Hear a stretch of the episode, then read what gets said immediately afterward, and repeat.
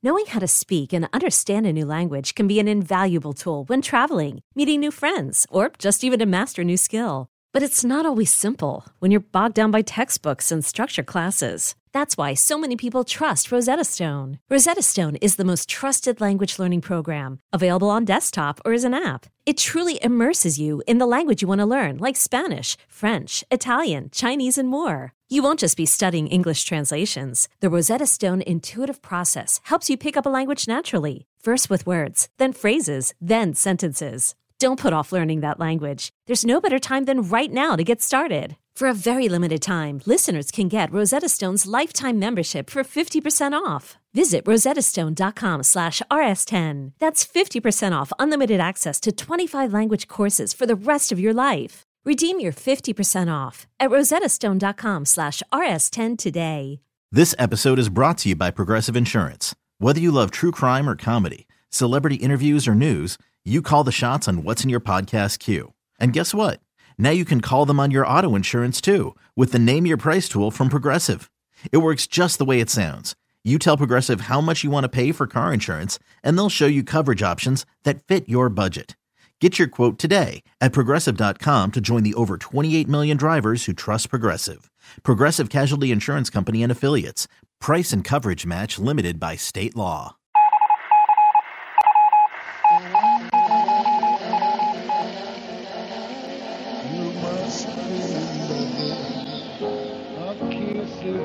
Welcome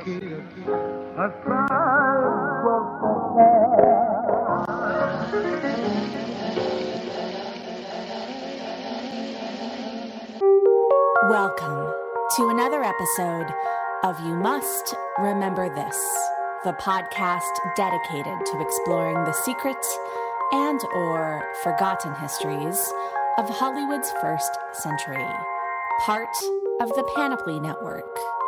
I'm your host, Karina Longworth. Today we return to our ongoing series, The Follies of 1938. Last time out, we talked about motion picture's greatest year, the massive PR campaign that the studios banded together to launch in an effort to pull the film industry out of a great recession. One of the catalysts precipitating that major action was an ad that ran in The Hollywood Reporter on May 3rd, 1938. Wake up, Hollywood producers! Blared the headline of this sponsored editorial, which was penned by Harry Brandt on behalf of the Independent Theater Owners Association. These were the guys who operated movie theaters that weren't owned by the studios, but who were nonetheless pretty much at the mercy of the collected studio's whims and self serving policies. The ugly truth that the theater owners took out this full page ad in order to get the producers to wake up to that some of the decade's most major stars like Mae West, Marlene Dietrich, Greta Garbo, and Joan Crawford, were by 1938, as Brandt put it, quote, poison at the box office. The problem wasn't with the stars themselves exactly, except insofar as that they couldn't stop their own appeal from turning stale. The problem was with the studios, who kept paying these stars enormous amounts of money, regardless of whether or not their movies earned that money back. And this wasn't an anomaly. This was literally business as usual in Hollywood. In the 1930s and for a good 20 years afterwards, the studios controlled their on camera talent by signing stars to long term contracts, which usually virtually robbed the individual performer of asserting any kind of individual choice when it came to what movies they appeared in and when. These contracts made a star's entire public presence the property of the studio, which would determine what the performer looked like, on or off camera, and manage how they presented themselves to the public. The studios paid dear sums for this control, and most performers were usually happy to give up these freedoms in exchange for the lavish lifestyles their contracts afforded them. But in this paid advertisement in one of the industry's key trade papers, Brandt presented a not entirely unreasonable argument against this system. Brandt argued that these contracts forced studios to build vehicles around their expensive players, regardless of whether or not they continued to draw audiences. In 1938, theater owners could and did point to the failure of films like Angel and Bringing Up Baby and blame their highly paid stars, Marlene Dietrich and Katharine Hepburn, for not proving to be worth what had been invested in them. Essentially, the people who sold movie tickets to the public were slamming the people who paid for and made movies on the grounds that much of the narrative they had built up around their industry to obscure the industrial capitalist stuff like division of labor and profits was not only no longer successfully selling the industry's products, it was actually turning customers away. In any other industry, a full page ad in a trade paper would have stayed within the industry.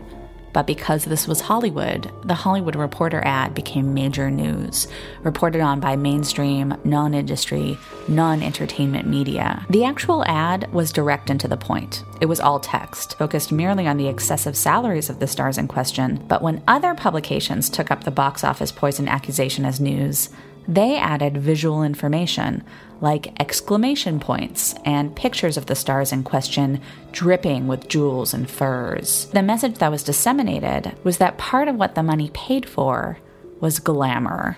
A type of flashy, beyond fantastic superficiality that was, with the Great Depression lingering on and World War II on the horizon, totally gauche and out of fashion. This episode is brought to you by Mubi, the curated streaming service dedicated to elevating great cinema from around the globe. Every film on Mubi is hand selected by real people who really love movies, so you get films from iconic directors, from emerging auteurs. There's always something new to discover. And coming up in May, here's something to discover Gasoline Rainbow, the latest film from the Ross brothers. They are the acclaimed directors behind another great film you might have seen called Bloody Nose Empty Pockets. Gasoline Rainbow is about five teens from inland Oregon who pile into a van with a busted taillight to get to a place they've never seen, the Pacific Coast. New York Magazine called it, quote, an ecstatic road trip movie, and that just about sums it up. Gasoline Rainbow opens in U.S. theaters May 10th, and then you can stream it exclusively on Mubi starting May 31st. Best of all, right now you can try Mubi free for 30 days at mubi.com slash YMRT. That's M-U-B-I dot com slash YMRT for a whole month of great cinema for free. Take the ride. Of all the stars branded as box office poison by Brandt, the one that's most interesting as a scapegoat for the turn away from excess and also the struggle against the star contract system is the one that today is probably the least known. But in 1938, Kay Francis was Warner Brothers' highest paid star. She debuted on screen in 1929, and by 1932, when she left Paramount to sign her first contract with Warner Brothers, Francis was one of Hollywood's biggest stars. That year, she appeared in her best film, Ernst Lubitsch's Trouble in Paradise, as a glamorous, madcap cosmetic company executive who's swindled by con couple Miriam Hopkins and Herbert Marshall. Francis's languid, hedonistic elegance is perfect for this film, and was usually interesting in other films, even when it was seemingly at odds with characters she played, like workaholic newspaper editors or Lenin's secretary. Unlike her sisters in box office poison, like Katharine Hepburn and Greta Garbo, no one ever confused Kay Francis with a great actress. Obviously, Kay Francis can't act, wrote film historian Jeanine Basinger, and Basinger is one of Francis's biggest fans. But according to the historian, Francis's allure was not her talent, but her presence. Francis was famous, even before she really became famous, for being a fashion plate, and most accounts of her career note that she wore clothes like no one else. But she also projected something that was uniquely of her time. And maybe that's why, of all the actresses singled out as poisonous, it was Kay's career that never really fully recovered. Join us, won't you, as we explore the life and poisoning of Kay Francis.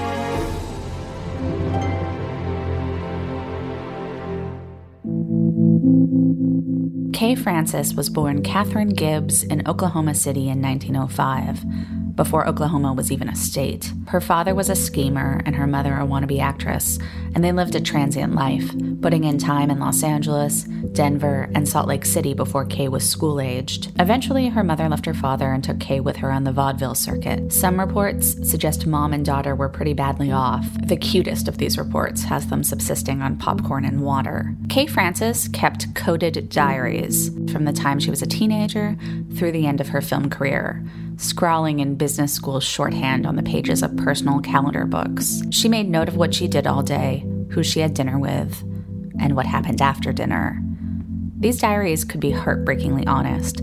They were full of self flagellation and accountings of both rapturous fun and mourning after consequences, including many, many abortions. In these diaries, Kay hinted that her mom had done what she had to do, wink wink, to keep the residential hotel rent paid and that this was a great shame for Kay, something she wanted to keep secret, but would sometimes accidentally blab about when she was beyond drunk. As a teenager in the silent era, Kay became obsessed with the movies, particularly those starring Pola Negri. Long into her own Hollywood career, Kay would remember what it was like to have a shitty hand to mouth life and to be transported by an image of decadent womanhood on the big screen. Her driving ambition was not to be a star so that she could similarly inspire other poor little girls. She wanted to be a star so she could make money, so that she wouldn't ever again be poor, and certainly never have to do what her mom apparently had to do, just to get by. At 16, Kay attended secretarial school and started taking temp jobs in New York City. She turned 17 in 1922, and that April, she lost her virginity. Soon she had a steady boyfriend, and also started sleeping with women. She was beyond reckless when it came to sex. Starting with the time that she became sexually active, her diary recorded three abortions in the span of eight months. In December, she and the boyfriend, James Dwight Francis, married. On December 31st, in her diary, Kay concluded 1922 on a note of triumph. It was, she scrawled, my most wonderful year. On May 25th, 1924, Kay got her hair bobbed. And soon the first husband was lobbed off too. She was a divorcee at 19, and 21, and 29. None of her three marriages got in the way of her constant bed hopping, and all three were short lived. In 1925, Kay Francis traveled to Paris for the first of what would become semi annual European sojourns. Moving through expat society circles, Kay was a sensation. She wore her hair short like a man's, no jewelry, no makeup save for lipstick. She had a beige outfit, a black outfit, a hat, and a black evening dress, and she rotated this scant wardrobe every day for two years and worked it. Everywhere she went, she seemed like the most stylish girl. But she also had nothing to live off of, and by the time she returned to New York, she had, as she put it later, found my capital was a certain amount of looks, figure, and youth. There was only one thing to do she would become an actress. 20 year old Kay Francis lived in a New York apartment with two other young women and carried on an on again, off again affair with at least one of them. Each of the roommates was so popular that they required their own telephone line. One of them joked that their apartment looked like the stock exchange. Every morning, her bootlegger would send up a tumbler of gin for breakfast.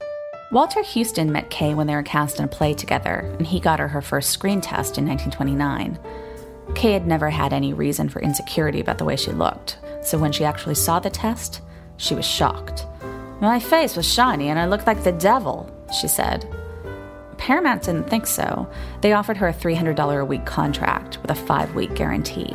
She ended up staying with Paramount through the end of 1931, and during that span, she appeared in no less than 29 films and became a darling of the fan and fashion magazines. This is how reporter Adela Rogers St. John articulated Kay's philosophy of life in the 1920s. Kay Francis had decided, as young folks so often do, that the best way to beat life at its own game was never to take anything seriously, never to believe in anything, and then you couldn't be disillusioned, never to build up any dreams, then you couldn't be rudely awakened, never to throw your whole soul into the keeping of another human being, and then you couldn't be disappointed. Be a playgirl. That was the system.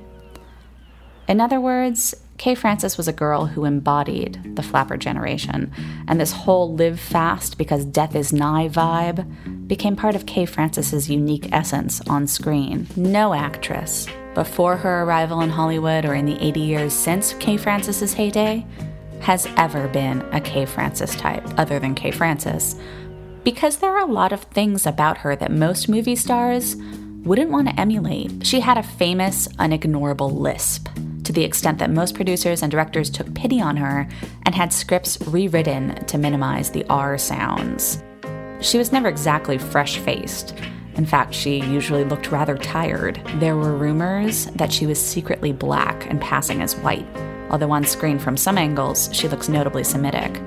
She was extraordinarily tall for her time, five foot nine, a full four inches taller than Joan Crawford, and an inch taller than Katharine Hepburn. And she was slim, bordering on gawky. She had a lollipop body, a Betty Boop face on an Olive Oyl frame. Costume designers loved her. The body types of a lot of silent and early sound stars ranged from childlike to voluptuous to, well, too voluptuous. And it was a challenge to dress someone as um, cherubic as Clara Bow in the clean lines of modish couture. Gin for Breakfast Kay was maybe the first major star with a clothes hanger like body. And from the beginning, Paramount's publicity department used this to their advantage, working hard to brand Kay as the best dressed woman in Hollywood. During the rare weeks of the early 1930s when there wasn't a Kay Francis film in theaters, there was surely at least a couple of magazines displaying her face or featuring her modeling fashions synergistic to her next film. This show is sponsored by BetterHelp. I frequently have this experience in therapy where I tell my analyst something that is happening or happened with someone else, and they ask me how I feel about it, and then they ask me if I have told the person in question how I feel, and a lot of the time my answer is nope, because just telling the analyst is kind of enough. We all carry around different stressors, big and small. When we keep them bottled up, it can start to affect us negatively. Therapy is a safe space to get things off your chest and to figure out how to work through whatever is weighing you down. Everyone needs a sounding board. Just talking to a therapist about what's going on can make you feel better. Other times, a therapist can offer strategies or new ways to frame the difficulty you're having. Maybe you'll leave your session with action items that you can work on, or maybe just talking it through will give you the perspective you need to make changes. But therapy is a good first step to figuring that out. If you're thinking of starting therapy, give BetterHelp a try. It's entirely online and it's designed to be convenient, flexible, and suited to your schedule. Just fill out a brief questionnaire to get matched with a licensed therapist and switch therapists anytime for no additional charge. Get it off your chest with BetterHelp. Visit betterhelp.com slash YMRT today to get 10% off your first month. That's betterhelp, H-E-L-P dot com slash YMRT.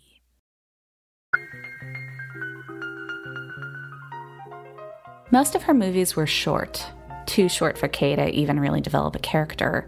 She'd make an unforgettable entrance, have some kind of trouble with a man, or more often, several men, that gave excuses for several costume changes, several opportunities to waltz into rooms looking amazing.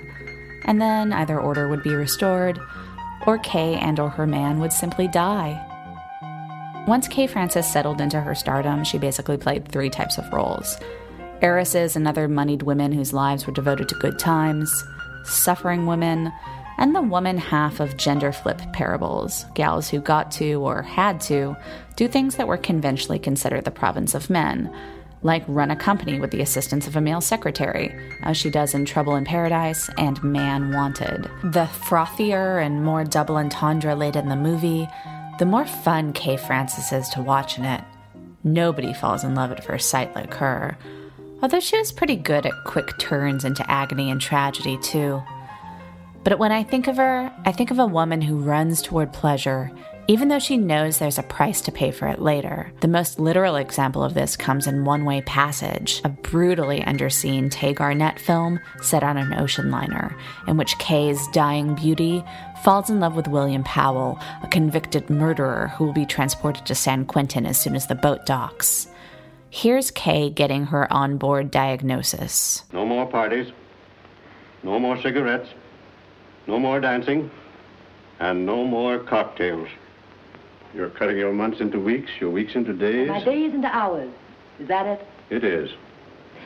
What you really mean, and you're too kind to say, is that if I stay in my stateroom, lie in bed, deny myself everything, even the, the mildest diversion, I may live to arrive at that charming sanitarium. You stated very cruelly. It's not a pretty picture, is it? All right, I'll do what you say. Funny how we cling to life even after it's worthless. In the middle of the scene, she realizes that Powell, with whom she had been flirting on dry land, is on the boat too. She changes her mind. Oh, no. No, I was wrong. I know now what I want. I want to crowd all the intense, beautiful happiness possible into what life I've got left. That's all living's for. If it's only for a few hours, I want to have it. And I'm going to have it. All I could get my hands on. Joan, I... Now, Doctor, I am going on deck. But Goodbye. She's one of the great pre code stars because she can simultaneously come off as happily and unapologetically hedonistic, devoting to living a life free of consequence, and yet she seems smart and sympathetic enough that her bad behavior rarely marks her as fundamentally bad. And her sexual charisma is insane as it was in real life, although pre code movies couldn't even begin to depict the kind of shenanigans Kay got up to off the clock. Here she is in a scene from one of her best films, Jewel Robbery. Her character, a baroness who falls for a master thief, William Powell, as he's robbing her, is talking about herself, but she might as well be describing the actress who plays her. I'm not a fine woman. In my own eyes, I'm shallow and weak. Why? Because I go on leading a shallow and weak life. Whereas with a little courage, I could break away from it. I have all the qualities to make quite a decent person. And what have I done with them? I fly about all day pursuing furs, jewels, excitement. I don't love. I don't even suffer. That is anything except boredom. In the morning, a cocktail. In the afternoon, a man. In the evening, Veronal. That, my dear Minister of State, is my picture of your Terry. Is it too high? Jewel Robbery came out in 1932, which was unquestionably Kay Francis's best Hollywood year. It wasn't a great year for anyone else. Hollywood went into a major box office slump, which, given that the stock market bottomed out that summer, was no doubt in part a symptom of the nation's overall economic instability. But Kay Francis had signed a new contract with Warner Brothers. She was now making $2,000 a week, and the studio was determined to milk the most of their investment. She was in eight films released in 1932. In addition to Man Wanted and Jewel Robbery, there was The False Madonna, Strangers in Love, Street of Women, Cynara, Tay Garnett's One Way Passage, and, of course, Trouble in Paradise. Oh, what do you think of that? A hundred thousand francs. You know, I hadn't the slightest idea. But, madame, you keep a hundred thousand francs in your safe at home? You think that's too much?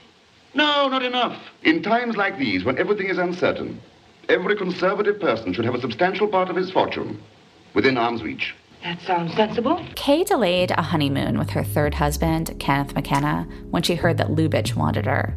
She was a cinephile, or the closest thing to one you could be as a busy working actress and also a drunk, and she knew that this movie wasn't like her other movies. This one was special. It's not just the best Kay Francis movie, it's probably the best of all of what we think of as pre code movies, meaning movies which made the most of the then lax regulations on depictions of sex and morality, turning degeneracy into high glamour. And it's in many ways the template for the modern madcap love triangle comedy. It was a hit in its time, and then for a long time forgotten, probably in part because of its pre codiness. It is absolutely unmistakably, unapologetically, a movie about grown ups having sex. Madame Colet, if I were your father, which fortunately I am not, and you made any attempt to handle your own business affairs, I would give you a good spanking. What would you do if you were my secretary? The same thing. You're hired.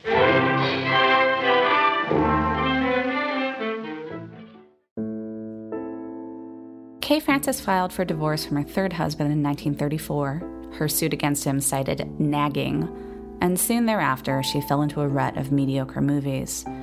She quickly tired of what she called new woman roles, like the one in Dr. Monica, in which she played, well, a doctor named Monica, a gynecologist who, as the trailer puts it, can help every woman except herself.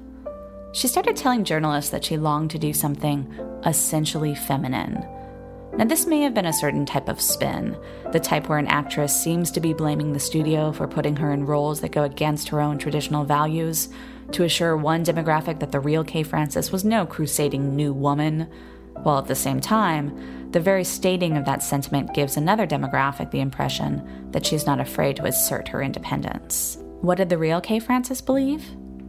Probably nothing. The thing about her that Adela Rogers St. John had described, that inability to give much of a shit about anything, may have made her glamorous, even as late as the mid 1930s. But when you really don't care about anything, dissolute glamour itself can become a bore. And then what is there to live for? By 1934, Kay Francis was a three time divorcee, now nearly 30, and still getting pass out drunk and having regrettable one nighters every night that she wasn't working on a movie.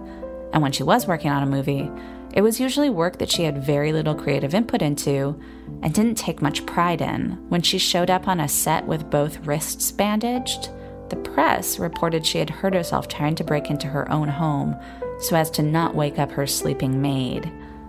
Could you blame Kay's coworkers for thinking she might have hurt her wrist doing something else? Something more intentional?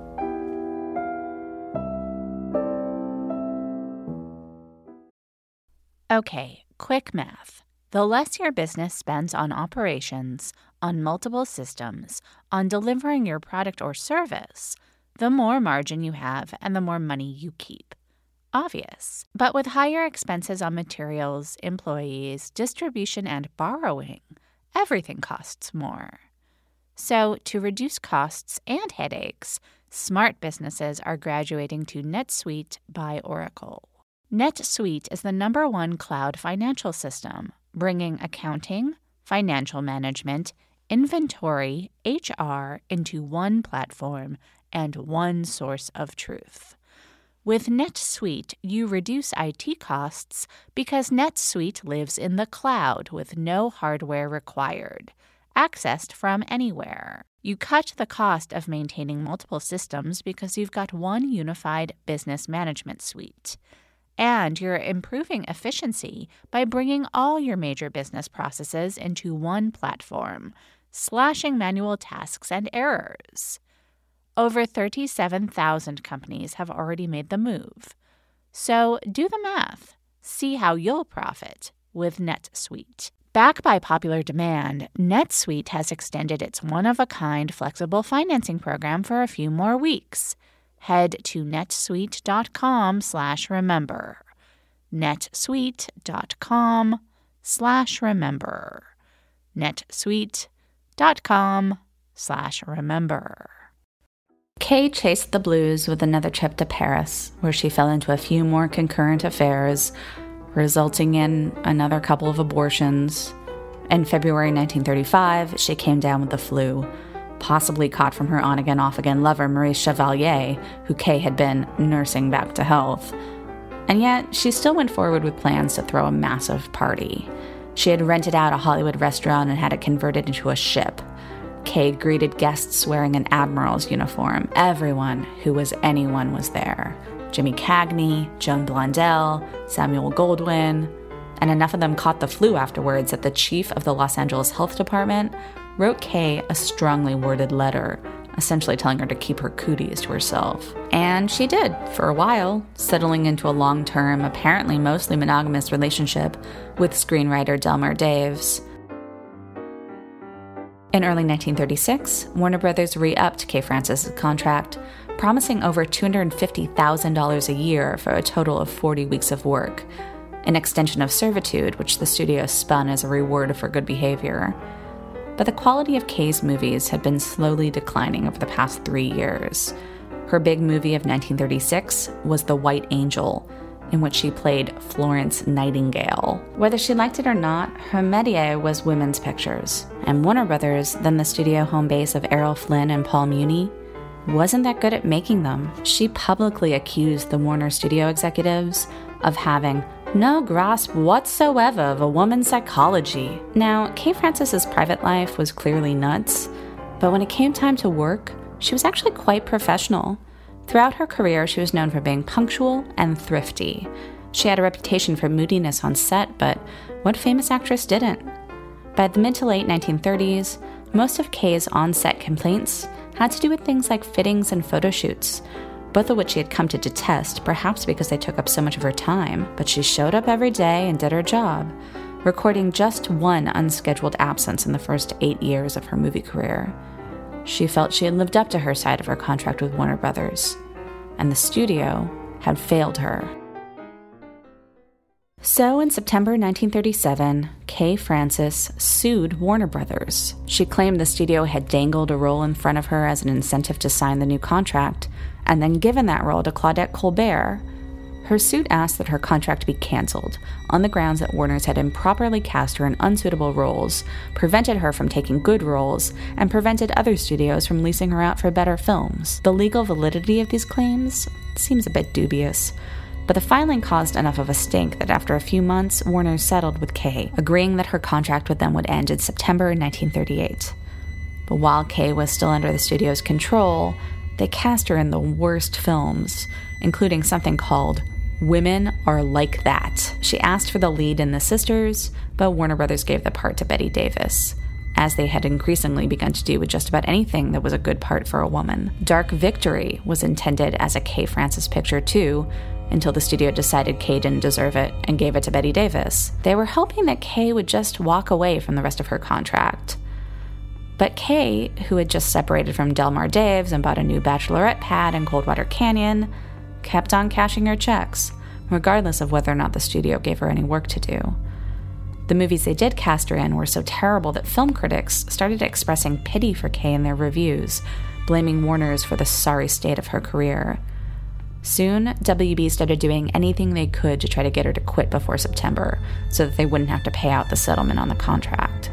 They cast her opposite newcomers in screen tests. They refused to give her guests clearance to come visit her on the lot. The stress of the situation was starting to show physically. Kay suffered skin problems and, at the age of 33, for the first time in her life, had to start worrying about her weight. There were rumors that something else was behind Kay's troubles with the studio, that the lawsuit was merely a cover to allow the star to seem like she was in control of a bad situation that she had made herself. One of the famous lines about Kay, attributed to everyone from William Powell to Phil Silvers, is that Kay must be a good actress because she played convincing love scenes with men. Bette Davis, who had usurped Kay Francis at Warner Brothers, claimed her former rival and sometime friend was forced to leave the studio after she was caught in a sex scandal with a woman. But Kay's biographers dispute this version of events if only because they seem to believe that Kay's lawsuit was legitimate. In any event, in May 1938, the box office Poison ad was released. And regardless of why Kay Francis was in the midst of leaving Warner Brothers, the ad completely distorted what was happening with Francis. The actress, wrote Harry Brandt, is still receiving many thousands a week from Warner's on an old contract, yet so poor is her draw, she is now making B pictures. The part about Kay collecting money owed to her was true, but only because she had tried desperately to get out of that contract and Warner Brothers wouldn't let her. And she wasn't now suddenly making B pictures. She had always made some B pictures. There weren't a lot of movies on her resume that were longer than 75 minutes. The difference now was that Warner's wasn't even trying to cast her in good movies, and in fact was deliberately casting her in bad movies to try to get her to quit. But really, they hadn't given her any good material since the two Frank Borzage movies she made in 1935 and that's why she had been trying so hard to get out of her contract. Being branded as box office poison may have had more of a psychological impact on Kay Francis than anything else. If you look at interviews she gave after the release of the ad, during her final months at Warner Brothers, she seems both defensive and defeatist. She insisted both that her glamorous image was overblown, that she had no beauty secrets, that she couldn't wait for her contract to run out so that she could get fat, and she frequently claimed that if her stardom had become passe, that was fine with her. Another profile of Kay began with what would become her most quoted off camera line. Announcing that she planned to retire when her contract was finally up in September, Kay declared, I can't wait to be forgotten. She was the only actress named in the box office Poison ad to appear in one of the 90 something movies lumped together in the Motion Pictures Greatest Year campaign. That movie, Secrets of an Actress, was not one of the greatest examples of anything. It was another mediocre romantic melodrama, the kind that Kay had been making for years. But it had a symbolic ending. In previous films of this sort, Kay Francis's lovers had killed themselves in order to save the object of their affection. And this one, Kay's love interest, just let her walk away.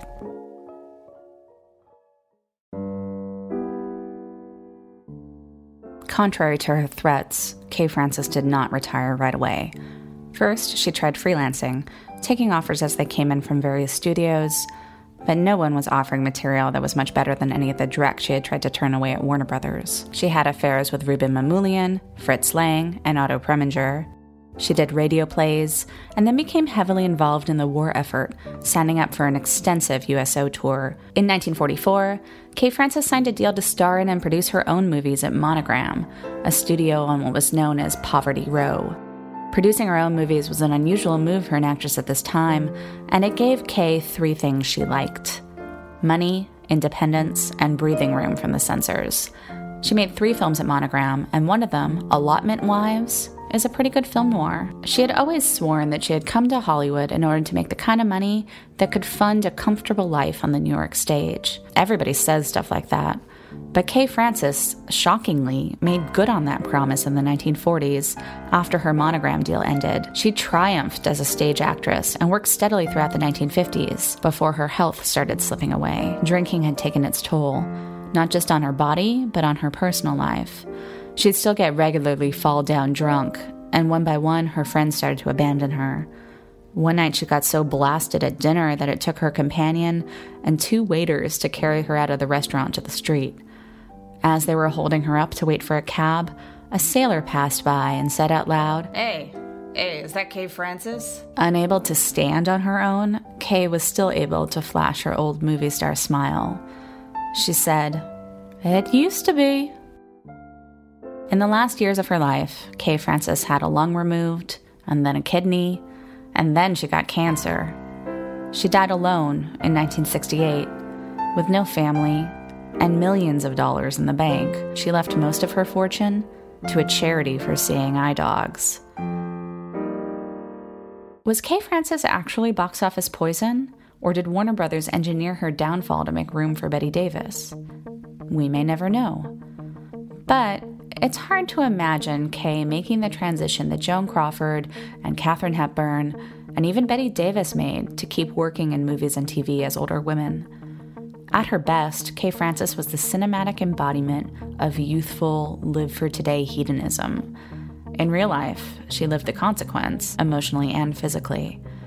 But in movie life, she lives on, making everything, even pain and betrayal, seem decadent and divine. Here she is in Trouble in Paradise, bidding farewell to Herbert Marshall, the thief who wooed her and then robbed her. She's about to end the movie a hundred thousand francs poorer and destined to sleep alone. But as Kay Francis herself well knew, sometimes a party ends on a down note. That doesn't mean the whole night wasn't a fabulous time.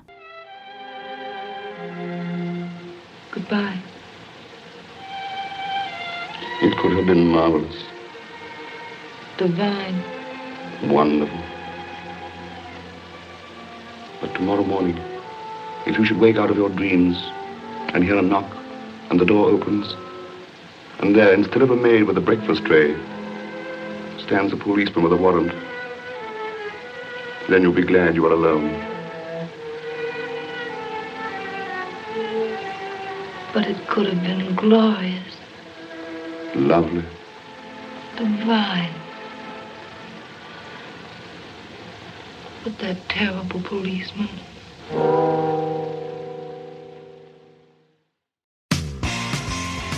Thanks for listening to You Must Remember This. Today's episode was written, narrated, and edited by Karina Longworth. That's me.